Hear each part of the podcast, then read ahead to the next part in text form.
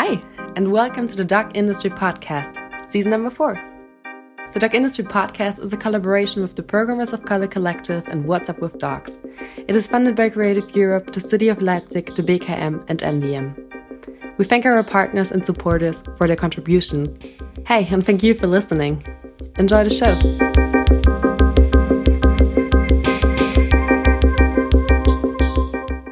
So, hi, thank you for listening. My name is Karen Cheung, the creator and moderator of today's podcast episode. Thank you, DOK Leipzig, for inviting us, and thank you, POC2, for connecting us. So, before I start this episode, may I introduce myself and also my guests? I'm Karen, born and raised in Hong Kong and now based in Berlin. Uh, during my stay in Berlin, I organized screenings of Hong Kong movies for the local community, and I'm working in the European Film Academy as head of communication and marketing. So here with me, we have three experienced uh, documentary film directors from Hong Kong whose films have entered various film festivals. First of all, I would like to introduce Kanas Liu. Her short film Comrades entered Berlinale and Chicago International Film Festival uh, in 2020. Hi, Kanas. Hi. And then here we have Dr. Anson Hoisan Mak. Her uh, feature film uh, Fearless and Dear premiered in Busan International Film Festival 2020 and Yamagata in 2021 and 2022. And her latest short film, The Black Wall, was premiered and nominated in Taipei Golden Horse Film Festival 2022. Hi, Anson. Nice to have you here. Hello. Thank you. And lastly, we have Tze Woon Chan. His latest, uh, his debut feature, Yellowing, won Shinsuke Ogawa Prize at Yamagata 2017. And his latest documentary film, Blue Island, won the Best International Documentary at Hot Docs Canadian International Documentary Film Festival in 2022. Hi, Tze Woon. Hello. So uh, recently, there is a news that caught my attention, which is um, the 17th Fresh Wave International Short Film Festival in Hong Kong informed the audience that parts of the contents of several short films were decreed by the Office for Film, Newspaper, and Article Administrations to be deleted. But those affected filmmakers had chosen to replace the deleted parts with black images and muted sound. Actually, this is not the first to have the films get censored in Hong Kong since the national security law implemented in July 2020 after the massive social movement in Hong Kong uh, in 2019. Could you share your experience with us, uh, how it was before the national security law? And maybe you can also tell us a bit the difference after the law. Anson, do you have any clue? I um, actually started making video art and documentary in very, like in the early 90s. And it was uh, like short uh, documentaries about um, especially about the uh, around before the handover, and then there's a lot of street action and things like that, and then I also did like shorts and in the twenties. Uh, 2000s and then 2010s but before the national security law basically like everything is fine everything is like i um all of my work uh, regarding the more like RC ones, more personal uh, essay films types, or more political ones about street actions, um, they could be shown. They could be shown in anywhere. Um, especially uh, some of the works are not on cinema, but also on gallery uh, exhibition space. Um, the exhibition space are even more like um, having more like broad sense of freedom because they don't need tele uh, kind of tele license. So it was basically very very much um, whatever we could do that we could do. June, do you have any experience on that? Because uh, your film work about the social movement in 2017 and 2020 uh, from Yellowing and Blue Island. Yeah, and I also has uh, have a short film also show in the festival that Karen mentioned, the Fresh Wave International Short Film Festival in 2014, right before the Umbrella Movement. So I at that time it is it is a 26 minute short films about the protests and the civil society in Hong Kong, and it is a fictional film. And at that time, it is very easily to pass the the censorship and show in mainstream cinema.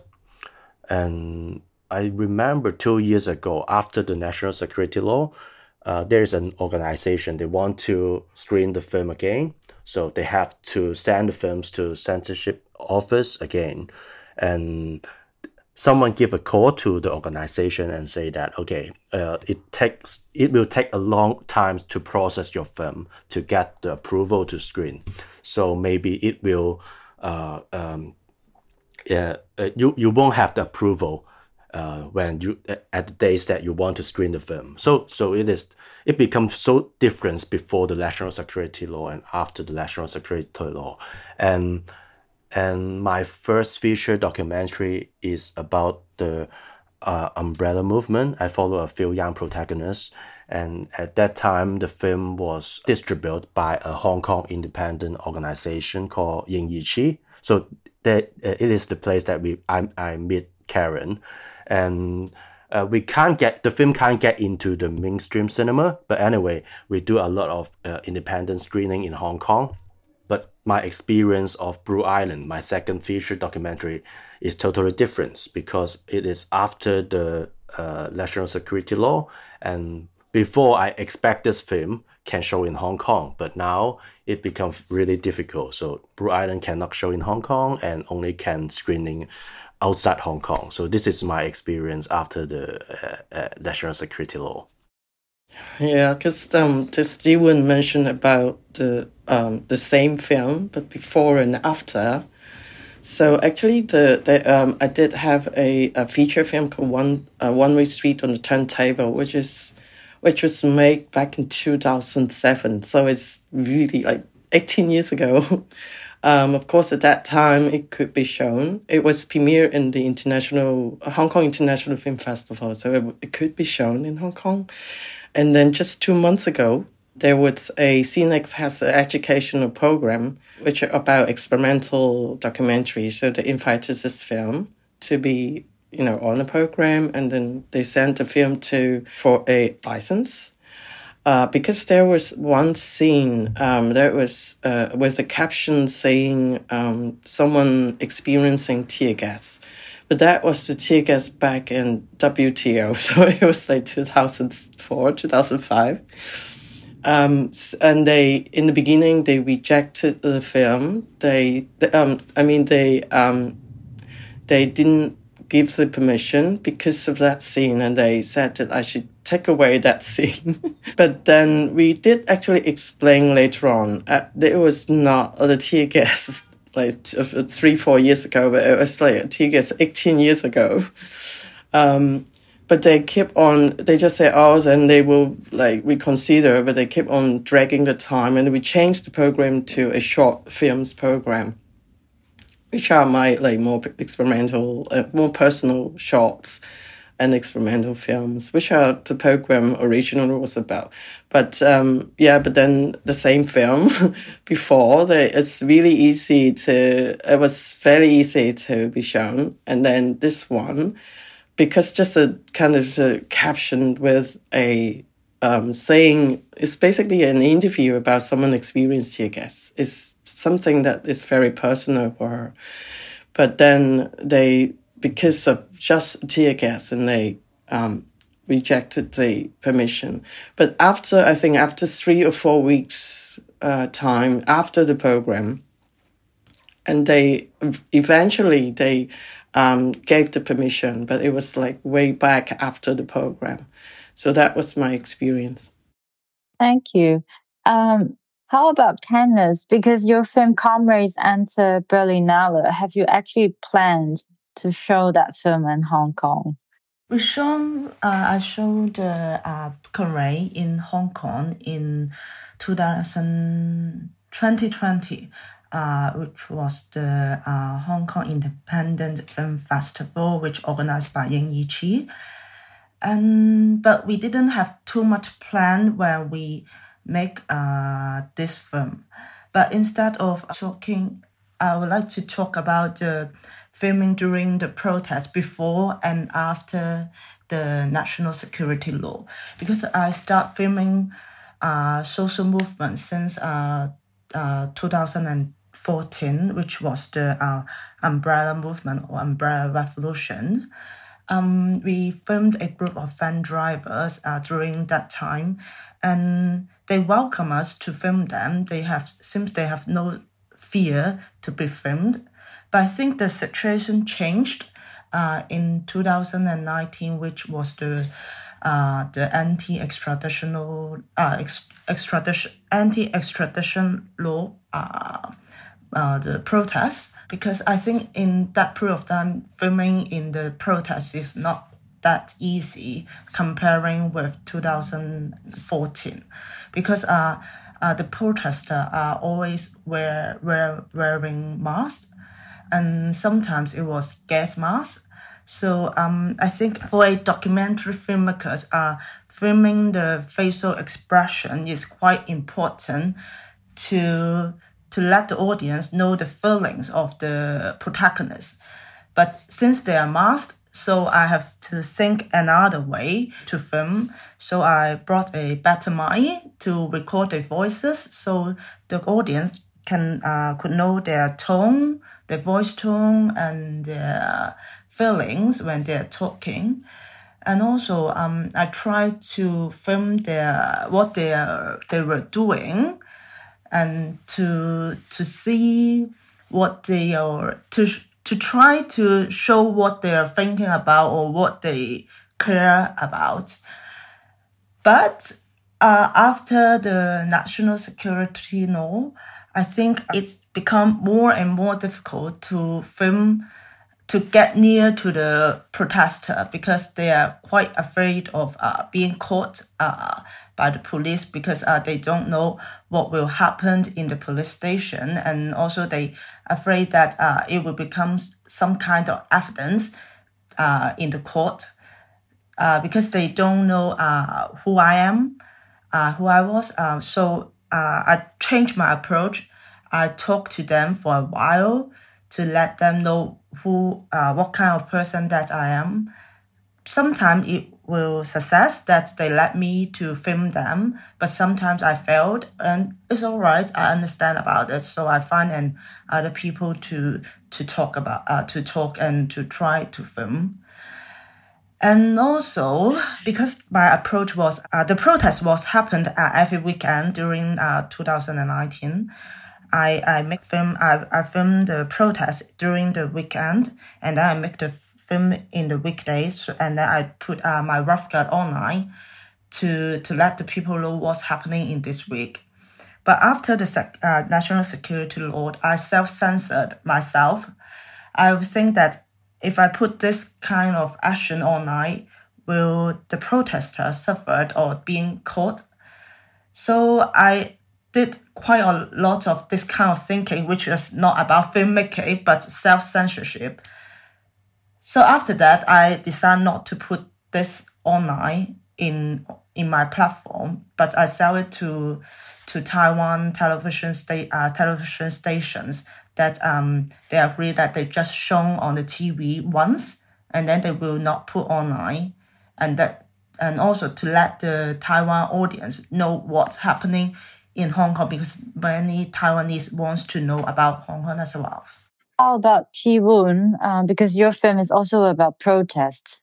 I think I can conclude some some policy that uh, uh, after national security law that affect documentary filmmaker in Hong Kong. The first thing is that uh, I think all of us mentioned is that uh, they revised the film censorship policy in 2021.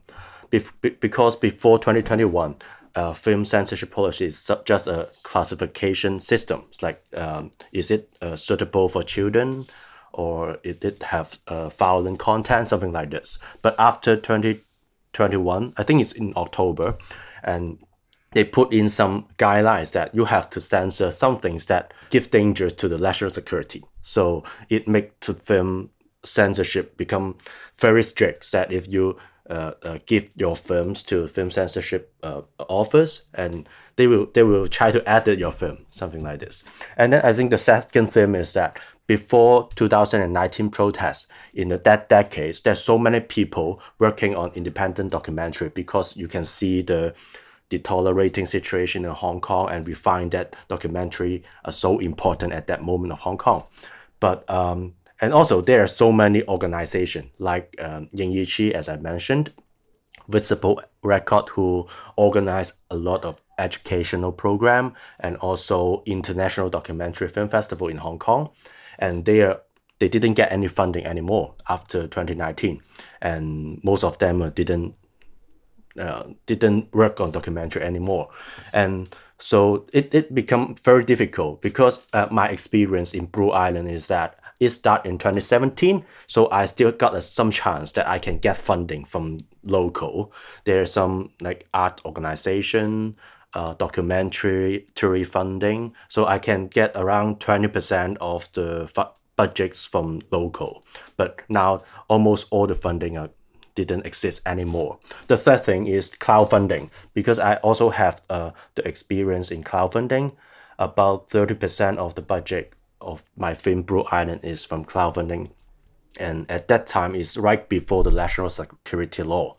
And uh, but now I think they are trying to uh, pass a policy, new new law, to try to restrict the uh, uh crowdfunding. It will make documentary filmmaker more difficult, or other part of the maybe journalists more difficult, independent journalists more difficult to get funding from the crowd. And yeah, I think let me think. Yeah, I think it's almost. Uh, I try to conclude some things that uh, really affect me. But there is one thing that mentioned but by Kanas is that because national security law create the fear inside Hong Kong. As a documentary filmmaker, you, you really want to interview people, asking people to talk about their experience. And under national security law, it is very difficult to find people uh, willing to to tell tell what happening, what they experience in front of the camera. So it is all things that difficulties that uh, after 2019, uh, what what a documentary filmmaker in Hong Kong faces. Yeah, echo to um, what I've just said um, about like self censorship and um, the difficulties to to find subjects. Um, I actually have a uh, I have a very um, is is is sad, but it's also a meaningful uh, relations with the subjects. That is for the Fearless India, which is made in 2019 to 2020. It was um, it was premiered in 2020. It was a film about like parents, um, how how did they feel about like having kids and then experience the movement. Um, because that was the time uh, that the national security law just passed, and then before they renew the uh, the uh, sense uh, the tele license regulation, so I could get a license, and uh, the film could be on cinema for like three months time. But then, along the uh, along the time the film was shown, I kept on discuss with the subjects because they, they, they have the real names, they have the real faces. So it's not like um, they they are unknown, but they are they yeah they bear the real names and faces. So we kept on talking whether uh, is there something that they they they worry about, but like after three months time the this this that's at a point that a subject felt that it's really uh, risky, and then she didn't really want the film to be shown again. Um, so I stopped all those uh, public screenings in Hong Kong afterwards.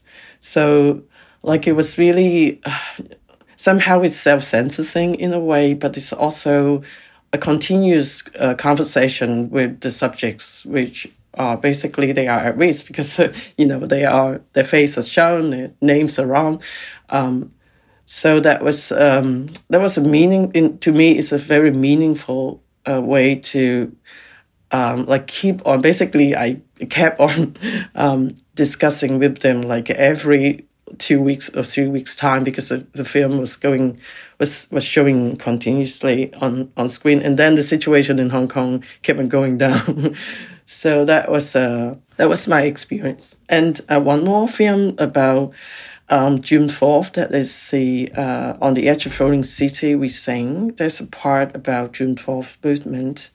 And there's a year uh, annual event in um, on the 3rd of June every night. And they had like concerts or poetry reading and things like that. So they have been doing it for many years without permission. So I the film was made in 2000 2011, 2012. Uh, but actually, like last year, there was it was a museum collection, so they they they wanted to show it again, but then I had to again talk to the subjects and ask them, you know, whether they it's fine for them to to show, because it was like a quote unquote illegal event, but it has been allowed for so many years. Um, but then at the end, to kind of protect them. And then also, some of them were not willing to be on the, uh, you know, they, they were not willing to let the film shown again. So I basically rejected the the request of the museum, and they also understand. So we, we didn't really show it in the end. So again, somehow you can say self censorship, but it's also a kind of continuous uh, discussion with the subject, even like 10 years ago. The film was made like 10 years ago. Yeah, I think the national security law was quite uh, is quite ambiguous that uh, the the filmmakers or everyone don't know where is the red line which we can do or what we cannot do in this law. So for me, I have to self censoring myself, and also I think um, and in recent, uh, in this uh, few weeks, uh, the Hong Kong government tried to ban a song which is called uh, "Glory to Hong Kong" uh, in the online platform, and it put into the local procedure, and tried to have some court hearing for this song. Um, this song is uh, sent by the, the protester during uh, 2019, which was quite popular. But the government said it was uh, it is against the uh, national security law, uh, which is quite a sad news for me because um uh, I have five I I had five documentary online uh, during 2019 and in this this few years I have to take out one by one from the online my online platform. And one of the film is called Not One Not One Less, has this song included in the film. So I'm not afraid by myself, but there are some faces um of the people singing these songs and in the film. So I have no choice, but I have to remove it um, from the online platform. And there was there is only two films in my online platform in at the moment. Um, one was also removed because there was a uh, national uh, anthem law passed uh, in I think in 2020, and which we say that if you sing the national anthem, which is was the Chinese government national anthem, not very respectfully, so will you you will against uh, you will be against the law. So I have to remove that film as well because I don't know the red line whether the the action or the behavior of the protester is respectful respectful or not. So I have to no choice and remove that again. Thank you. So actually we talked about self censorship and also the consent of the subject. I assume or after hearing all this, I think it's actually quite frustrated when you want to make a documentary. And my question will be then what keeps you making documentary now? Or are you having a rest now um, or trying to process what is happening right now? Could you share some experience with us, like Tze Woon? I'm thinking because of the deteriorating situation in Hong Kong, and it makes documentary more important to I, I don't know it is important to tell Hong Kong story from from uh, uh, from us. And also um, you, you know that it, you can't see the real Hong Kong in the mainstream cinema anymore. So I'm thinking about after 20 years 30 years when we look back in today's Hong Kong you can find the what what actually happened in Hong Kong from the independent cinema or independent documentary so I think it is the worst time of making film in Hong Kong, but also is the most important times for, for, for us to make documentary.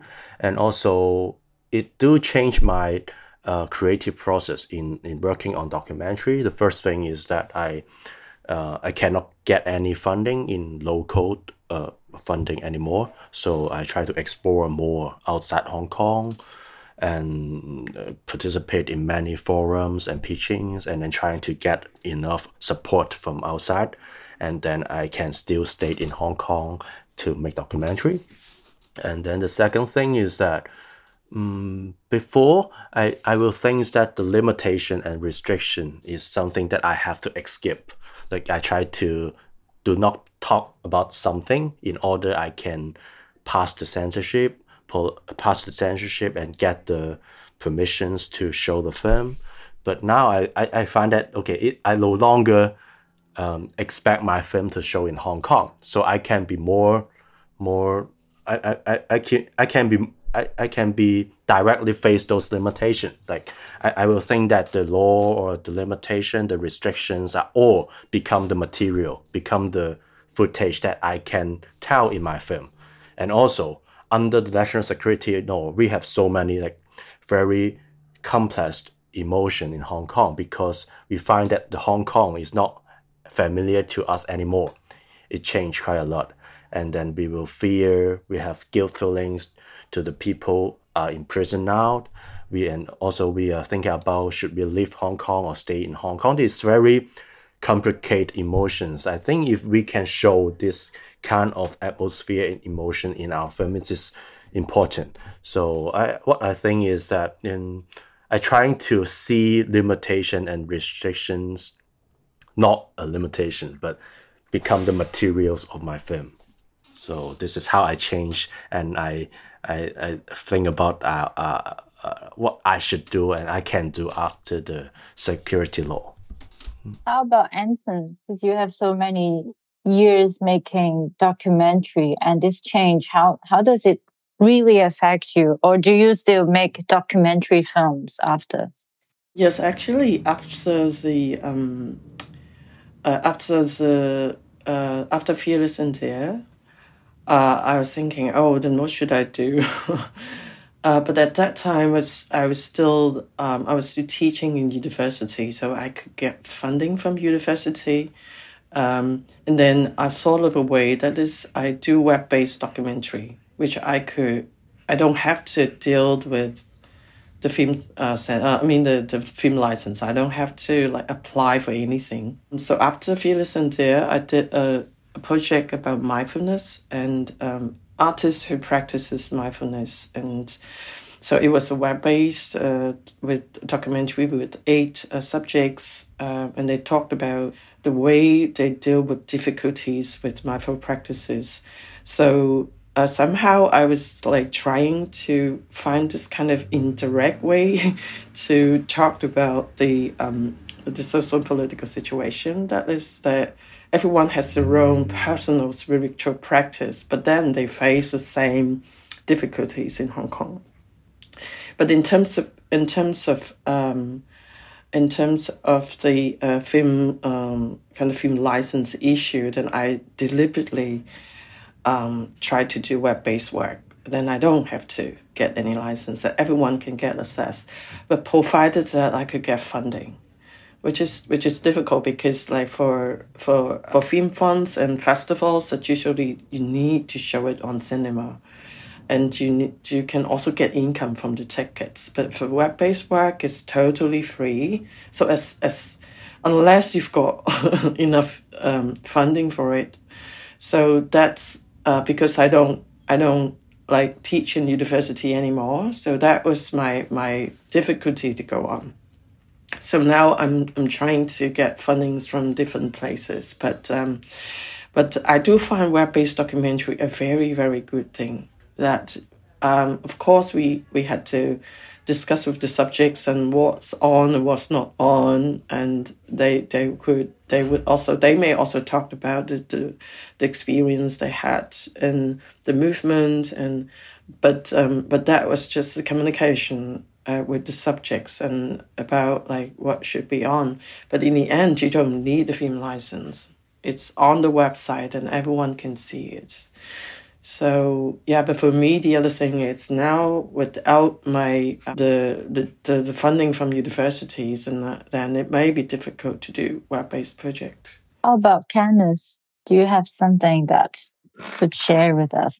I was quite depressed after this national security law because when I doing the when I was doing the editing, I found myself was self censoring, and then I, I think I thought that why I have to do this. My original uh, purpose of making a documentary is that show what what I feel or show what I thought, but I'm not here to do self censorship or censorship for a film. So I was quite depressed for few years, and I I can't I couldn't make a documentary or make a film or talk about my feelings for that few years. And and also I moved to the UK and sometimes I will feel guilty and and think why should I be here or um, there are still a lot of documentary filmmakers in Hong Kong. For example, Tze is still in Hong Kong, based in Hong Kong and making his documentary. And I feel that I should stay in Hong Kong and make my documentary in Hong Kong, but I moved to the UK. But I think I'm better in this year because I'm I'm working with a uh, social science uh, uh, professor in, in, in, in the UK and we worked together for a um, Hong Kongers project, which described the feelings of Hong Konger who moved to the UK.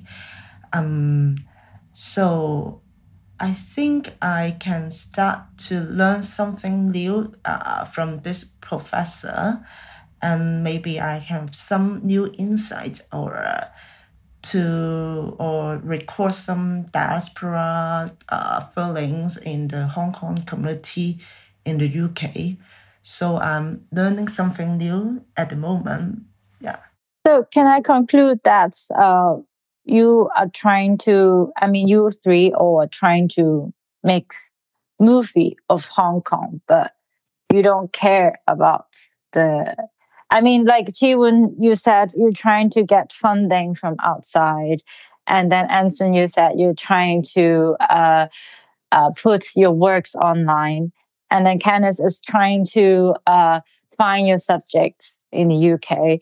So could I say this? You're trying to make the films of Hong Kong, but from different perspective. And then the limitation that the governments give you is there. We can see it, but it's not that kind of an important role um, because I mean, of course, that you can't get the funding like Anson you said or Tze Woon you said, but then uh, is not what's stopping you from doc- making documentary. Can I say it this way? The the law still play a very important role in to affect me making documentary because when I have my protagonist in the UK, the protagonist have to think an other name instead of their real name to show in the documentary because they maybe they have still have families in the in Hong Kong or they may have to visit Hong Kong again to see their family so they have to go back to Hong Kong. So they will still feel scared to show in the film. Sometimes they or they just want to show uh, them, them, uh, themselves only, but not their, uh, tell us that not to film their family. So I think this kind of fear is still exists in the UK, and and also it affected me to make the documentary. Yeah, I can say something because um, I'm still trying to base in Hong Kong as long as I can, as long as I feel that I don't have danger. So because I really want to stay there as my hometown, and I'm thinking maybe if I stay there, I can feel more about the people, about the atmosphere, and it is important for for my type of documentary. But there is some question that we have to keep thinking about, keep evaluating about. Okay, is it danger if I stay in Hong Kong or keep making film?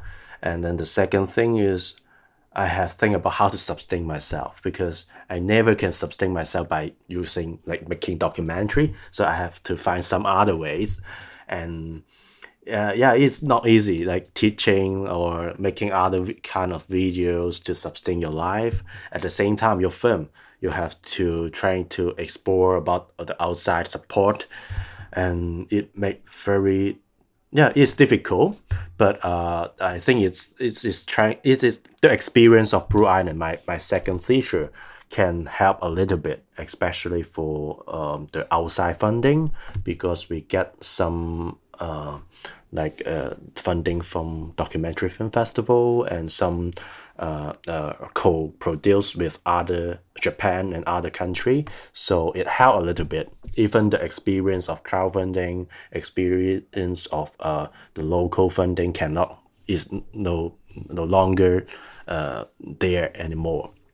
And I think the third thing th- third thing is that also mentions by Anson is that um, the audience, the audience, because somehow my film I do expect the film can show to the international audience, but one of the main audience target for me is the local and Hong Kong audience. But uh, if it no longer can show in Hong Kong, it make me quite depressed because I make the film for five years and there are so many like joke or informations that only Hong Kong people can feel it. And when it can't show in Hong Kong, I feel quite depressed. At that time, I, I, I listened to some Hong Kong pop music. I found that wow, Hong Kong pop music is really, really good medium because um, they have something related to protest in the lyrics, but it appearance like a love song, and it can through radio you can show it to you can show it to the uh, prisoner in Hong Kong, and also you can show it to uh, people outside Hong Kong. Then I found that the the it is quite powerful. That okay, you if you have music, you can like uh, uh, uh, let so many people to listen of it. But for documentary, seems there's so many limitation, and so I'm still. Uh, at that time, I'm quite depressing, but after it premiere in Hot Docs, and then we do a lot of screening outside Hong Kong, I find that there's so many Hong Kong diaspora. And then when they actually in this moment of Hong Kong, we had fear about you know talking, uh, discussing about Hong Kong publicly. But because there is a film, people gather together in a cinema and then they started to talk about and discuss about Hong Kong after the film. Then I found it okay, maybe this is something that a documentary or a film can do after the national security law, even it cannot show in Hong Kong. And also, I, agree with Anson that we are trying to find some other ways that can show to more people, because is um, actually you can put in on internet, you can sell to streaming platform or some other ways. There's always way that you can show to people. So yeah, I think I I still believe in the power of documentary that in also I found I found it's very important to make documentary in Hong Kong now.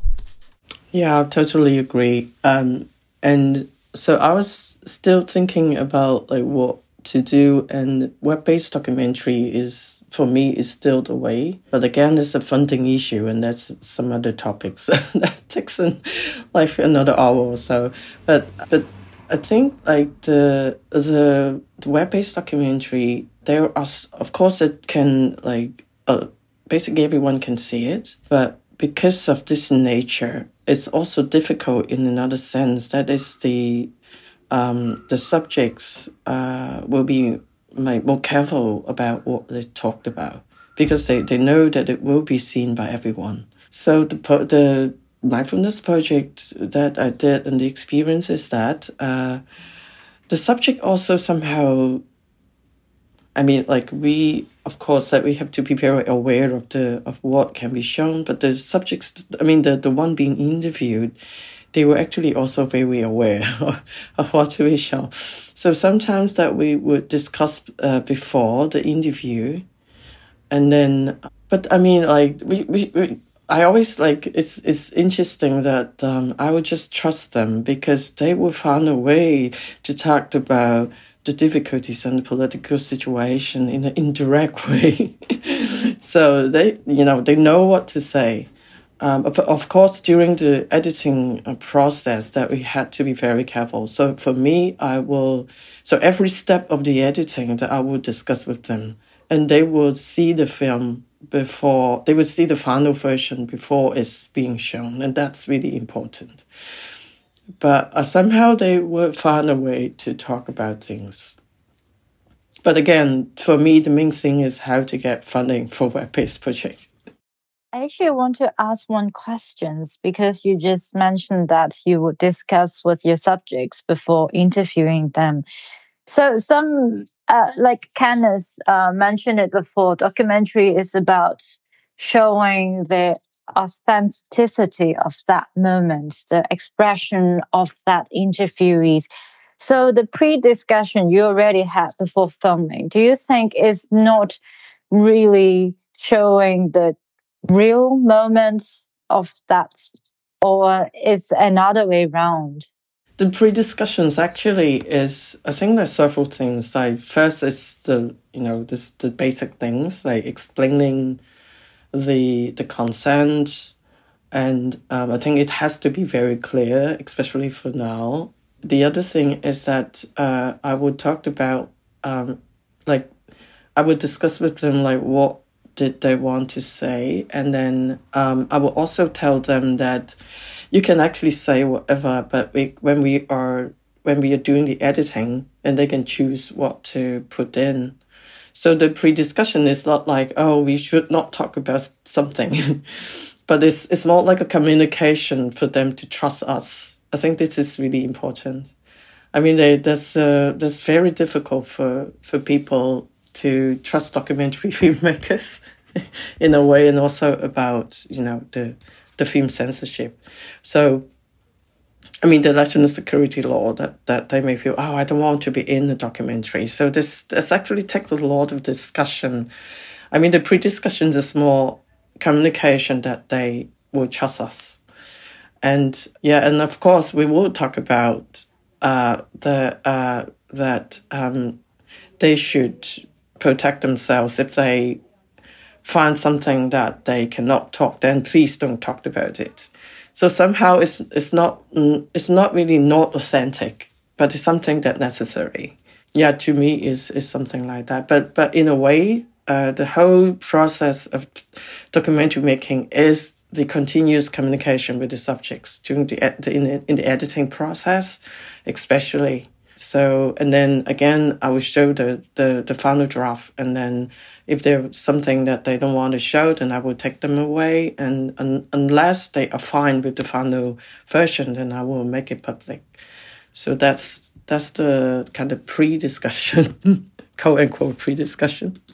And another question it comes to my mind, uh, which is so this kind of pre-discussion and also post-discussion, the communication you just said with the subjects does it actually change the dynamics between the director and the subject a lot? Or actually it has to be like this from the very beginning? I mean also before the national security law because we often think that there is kind of power dynamics between directors and the subjects. So yeah. Could you could you explain a little bit more? Yeah.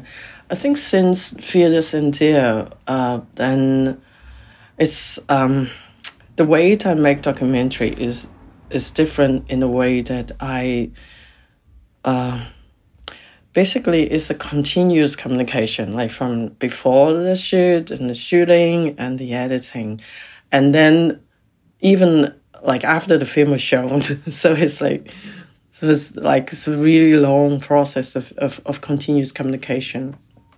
And especially Fearless and Dears because it was made in the movement it was shown right after the national security law, though before the uh, the before the, the, the they renewed the regulations of the film censorship. So it's it's really a long process.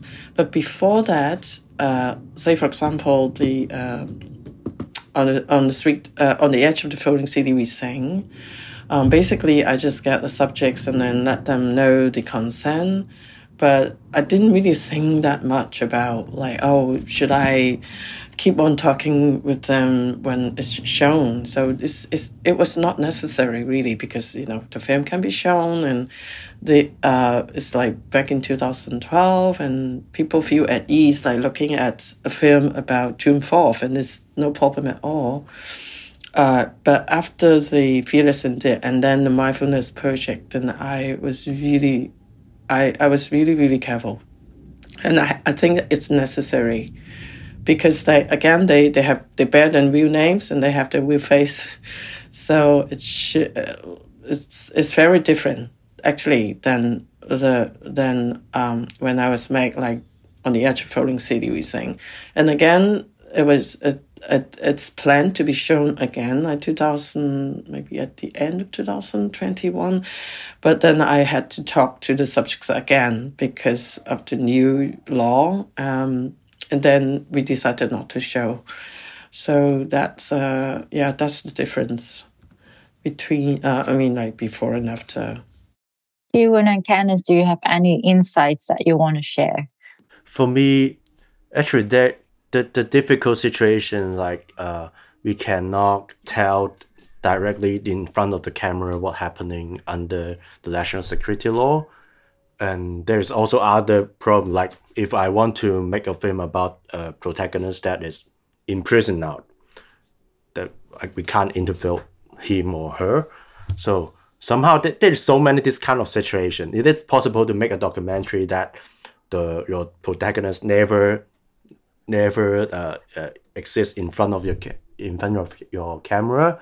So I, I will try to explore more in the like creative treatments, if it possible, or how can I use other way to present the ideas, or present this person, or yeah, I, I'm thinking about uh, maybe uh, those limitation. Uh, what I said before is that this limitation, like um, prisoner or diaspora that uh, uh, uh, or fear in front of the camera? Can it be I can use some other way like creative treatments or form to to to present in front of the ca- yeah let the audience understand it and I can still make my documentary? So so this is my direction is trying to use more think about explore more about the creative treatment. I think as a documentary filmmakers before we make a film then we should talk with the protagonist that uh, what we want to make uh, about this film. For example in 2014 in the umbrella revolutions and then i found a group of van drivers and then i talked to them i want to film to uh, in uh, about the uh, your situation in the uh, in the uh, protest, uh, for example, how you deliver the materials, uh, this kind of things, or how do you contribute in in the protest? Then I will tell them about this, but just this. And during the process of filmmaking, they will tell me more about what they're doing, and then I will think that oh yeah, thank you, thank you for letting me know that I seldom tell them what I want to film that because I don't want to interfere intervene them uh, what they will do but in 2019, uh, uh, the anti-extradition law, law protests, uh, I think I skipped the process of uh, building relationship at the beginning because I filmed the one who is uh, just uh, the group of protesters, uh, protester in in in the street, or they're all masked. Their um, uh, their identity uh, is not shown. That so I can I do not have to build far. Uh, uh, so I do not have put too have to put too much effort in uh, building relationship. But after the security, uh, national security law expi- uh, maybe in the UK, uh, I think I have to tell them what I or or we are going to do, what are we focus about, so that they they can trust us that that we will not affect their relationship with the Hong Kong families or, or their families in Hong Kong, or they they may think that okay maybe I can still go back to Hong Kong. Then this documentary will will not talk about this this this kind of thing that uh, make me feel dangerous or make me feel not safe. So I think in this situation, some things must have to make it clear. They told me that they want to watch the documentary before it went, uh, it goes to screening, um, so that they will know uh, what they were shown, what which aspect or which phases they were shown in the cinema. They will have this kind of thought and fears. Thank you for the very interesting discussion. And I believe that the audience will know more about uh, documentary filmmaking in, in Hong Kong nowadays. So to end this episode, I would actually like to ask you all, could you conclude or just say in one sentence, what is the spirit of documentary to you, for you in this time? I don't know. I, I, I see documentary filmmaking is an adventure so during the adventure, you will with your producer, your creative crew, or also with your protagonist. And there are so many difficulty in between the journey. So I, I will see. I, I don't know if I answered the question, but I see documentary filmmaker is a, a documentary filmmaking is a an adventure for me. Yeah, it's also it's very difficult to say, uh, one in one sentence or two. But um, but I hope actually, I, I, um, I, I, in a way, I just hope that we can go on to making documentaries and then people can go on see documentaries about Hong Kong. It's actually something that simple. So let's hope that people go on supporting Hong Kong documentaries. I would say that since there is a very huge mountain blocking the road in front of documentary filmmakers. So I think documentary filmmakers in Hong Kong is finding a way to pass the mountain or find another way to to to move on or they have to we have to climb up the mountain to to go through it. So I think it's a very difficult moment, yeah, in that in that moment at the moment. Thank you for your insight and interesting discussion. And thank you, the audience, for listening to this episode. To end this episode, I would like to wish all the documentary filmmakers who are facing limitations and restrictions from whatever reasons to overcome this huge mountain and go on an interesting adventure. Thank you again and bye.